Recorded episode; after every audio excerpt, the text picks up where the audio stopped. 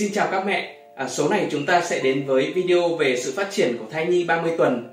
À, mình là Thắng, à, đến từ à, Mami Baby, à, app hàng đầu về mang thai, giáo dục sớm và ăn dặm cho bé. À, qua siêu âm thì mẹ có thể thấy thai nhi 30 tuần đã khá lớn à, và bụng mẹ dần trở nên chật trội hơn. À, các đường nét trên mặt con thì nhìn đã khá rõ, thậm chí là có thể thấy được con giống bố hơn hay là giống mẹ hơn. À, các cơ quan trong à, cơ thể con đều đang phát triển mạnh mẽ à, não cũng có thêm các đường rãnh và nếp gấp trên bề mặt. Mắt của con thì đã phân biệt được nhiều thứ xung quanh đặc biệt là ánh sáng và bóng tối. À, tai của con thì cũng thính hơn và lắng nghe được nhiều âm thanh hơn ở bên ngoài. À, mẹ sẽ thấy con thường xuyên phản ứng lại với các tiếng động lớn thậm chí là hơi quạo khi mà gặp ồn ào. À, nói tới việc à, siêu âm ở tuần 30 này thì có một số mẹ quan tâm tới à, hình thức siêu âm Doppler. Đây là hình kỹ thuật siêu âm áp dụng cho thai nhi 3 tháng cuối thai kỳ, thường là vào tuần thứ 32 À, siêu âm Doppler thì vượt trội hơn phương pháp siêu âm truyền thống ở điểm là có thể đo được lưu lượng máu à, ở một số bộ phận mà siêu âm truyền thống không thực hiện được. Từ đó biết được tình trạng sức khỏe và các bệnh lý bé mắc phải. Những mẹ thường được bác sĩ chỉ định siêu âm Doppler là những mẹ đa thai, à, bị bệnh tiểu đường, à, cao huyết áp, quá béo hoặc là quá gầy, à, thai nhi có dấu hiệu chậm phát triển, à, mẹ từng bị sảy thai hoặc thai lưu, à, tiền sử sinh con nhẹ cân hay là có bệnh. À, vì vậy tốt nhất mẹ hãy đi khám thai đều đặn và siêu âm Doppler theo sự chỉ định của bác sĩ nhé. Thai nhi 30 tuần tức là đang ở tháng thứ 7 à, là tháng đầu tiên trong tam cá nguyệt thứ ba của thai kỳ. Chỉ khoảng 2 tháng nữa thôi thì mẹ và bé sẽ được gặp nhau. Ở tuần này thì con sẽ nặng là 1,3 trên 1,5 kg, à, dài 40 cm, à, tương đương một quả bí đỏ dài hoặc là một quả dưa lớn hay là một quả dừa hoặc là một quả dưa. À, có mẹ bảo con đã nặng tới 1,7 kg rồi, à, như vậy có bị quá to không?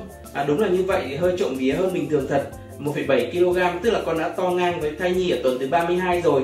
À, trong những tuần tiếp theo thì mẹ hãy chú ý tới việc ăn uống của mình một chút nhé. Vì con quá to có thể khiến mẹ gặp khó khăn trong việc sinh thường và có thể phải sinh mổ đấy ạ. Về tư thế nằm thì thai nhi 30 tuần có bé thì đã quay đầu rồi nhưng mà có bé thì cũng chưa quay đầu. À, tuy nhiên thì mẹ hãy an tâm bởi à, việc à, thai nhi quay đầu ở tuần này hay chưa thì chưa phải là yếu tố cấp bách bởi con vẫn có thể thay đổi tư thế của mình ở những tuần sau. Một số mẹ thì à, quan tâm tới chiều dài xương mũi của thai nhi 30 tuần À, nhưng hẳn một số mẹ khác thì nghe khái niệm chiều dài xương mũi sẽ thấy khá là xa lạ đúng không ạ? Tuy đây không phải là chỉ số cơ bản của thai nhi nhưng lại là có liên quan tới hội chứng đau. À, chiều dài xương mũi của thai nhi thường được đo nhiều nhất ở tuần thứ 12 và 22 của thai kỳ. Nếu như tuần thứ 22 trở đi, à, thai nhi không có xương mũi hoặc là xương mũi ngắn dưới 3,5 mm à, thì có nguy cơ mắc hội chứng đau rất là cao còn nếu mà chiều dài sông mũi từ 4,5 mm trở lên thì là bình thường. Tuy nhiên thì các mẹ cũng cần lưu ý rằng có nhiều yếu tố ảnh hưởng tới chiều dài sông mũi của thai nhi. À, ví dụ như là gen di truyền, à, cha mẹ có sông mũi dài thì con cũng vậy. À, hay người châu Âu thì sẽ có sông mũi dài hơn người châu Á và tuổi thai càng cao thì sông mũi cũng lớn hơn. Một số mẹ thắc mắc về việc thai 30 tuần đạp nhiều và gò nhiều. À, trước hết thì các mẹ cần phân biệt rõ hai trạng thái này. À, thai đạp là do chuyển động của con như là quẫy đạp, à, xoay người, à, chân, múa tay nghịch ngợm nhưng không làm bụng cứng lên. Còn gò là khi vùng bụng của mẹ cảm giác căng cứng lên và có thể đau nữa. À, giai đoạn à, 30 tuần là lúc mà thai nhi mạnh mẽ và có rất là hiếu động vì thế con đạp nhiều cũng là hiện tượng bình thường. Nếu mẹ thấy con đạp quá nhiều trong thời gian ngắn kèm theo các triệu chứng bất thường khác thì mẹ nên đi khám bác sĩ cho an tâm nhé. Các cơn gò sinh lý thì sẽ dần giảm đi rồi biến mất khi mẹ nghỉ ngơi. Thay đổi tư thế điều hòa tâm trí và hạn chế căng thẳng. Một số mẹ thì lo lắng về canxi hóa bánh rau do đi khám thấy thai 30 tuần tuổi và đã ở độ trưởng thành 2 tức là khá sớm so với tiêu chuẩn.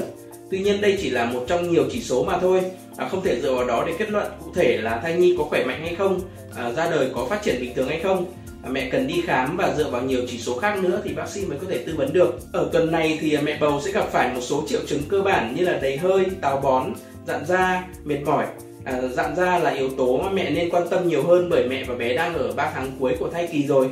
À, bụng của mẹ sẽ to lên nhanh chóng và có thể khiến cho tình trạng dạn da trầm trọng hơn, à, khiến mẹ cảm thấy ngứa ngáy, khó chịu. À, mẹ nên dưỡng ẩm da bụng hàng ngày với các sản phẩm tự nhiên an toàn nhé.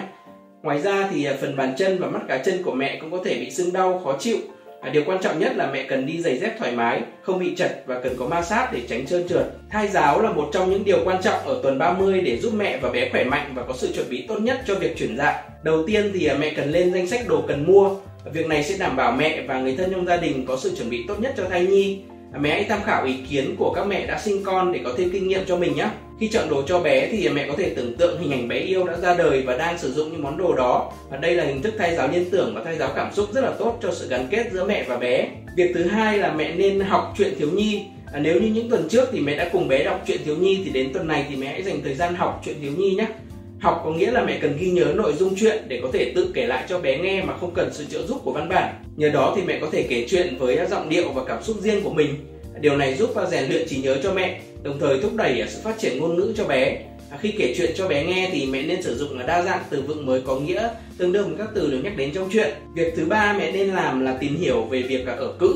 À, đối với đa số người Việt thì ở cữ được coi là việc trọng đại, rất là nhiều điều cần kiêng cữ À, tuy vậy thì những năm gần đây thì các quan niệm về ở cữ đã trở nên cởi mở hơn. À, mẹ nên tìm hiểu về việc ở cữ, à, sau đó trao đổi và thống nhất với các thành viên trong gia đình về những à, điều cần làm và nên tránh. Điều này giúp cho tránh xung đột gia đình và đảm bảo mẹ có cuộc sống khỏe mạnh, vui vẻ nhất sau khi sinh. 30 tuần là giai đoạn mà nhiều mẹ bầu cảm có thể cảm thấy ăn ngon miệng và thèm ăn một số món không thật sự tốt, có thể gây thừa cân hoặc là tiểu đường thai kỳ mẹ hãy cố gắng thay thế các món đó bằng à, những món khác phù hợp hơn nhé ví dụ như là thay thế khoai tây chiên bằng à, cà rốt à, sấy giòn hoặc là áp chảo. Thay gà rán nhiều dầu mỡ bằng gà chiên bằng nồi chiên không dầu. Thay bánh ngọt bánh quy bằng hạnh nhân hạt điều hoặc, hoặc là các hạt dinh dưỡng khác. Thay bánh su kem bằng trái cây trộn sữa chua về vận động thì ờ, ở tuần này mẹ bầu nên chia nhỏ việc tập thể dục của mình thành nhiều lần, mỗi lần 5 đến 10 phút. Mẹ cũng nên hạn chế nằm ngửa lâu bởi điều này có thể ảnh hưởng tới lưu lượng máu của thai nhi đặc biệt là các động tác yoga đơn giản nhẹ nhàng sẽ tốt cho cả thể chất và tinh thần của mẹ và mẹ nhớ luôn chú trọng các động tác giãn cơ khi tập nhé Cảm ơn mẹ đã dành thời gian cho video của Mami Baby. À, hẹn gặp lại mẹ ở video số sau về sự phát triển của thai nhi 31 tuần.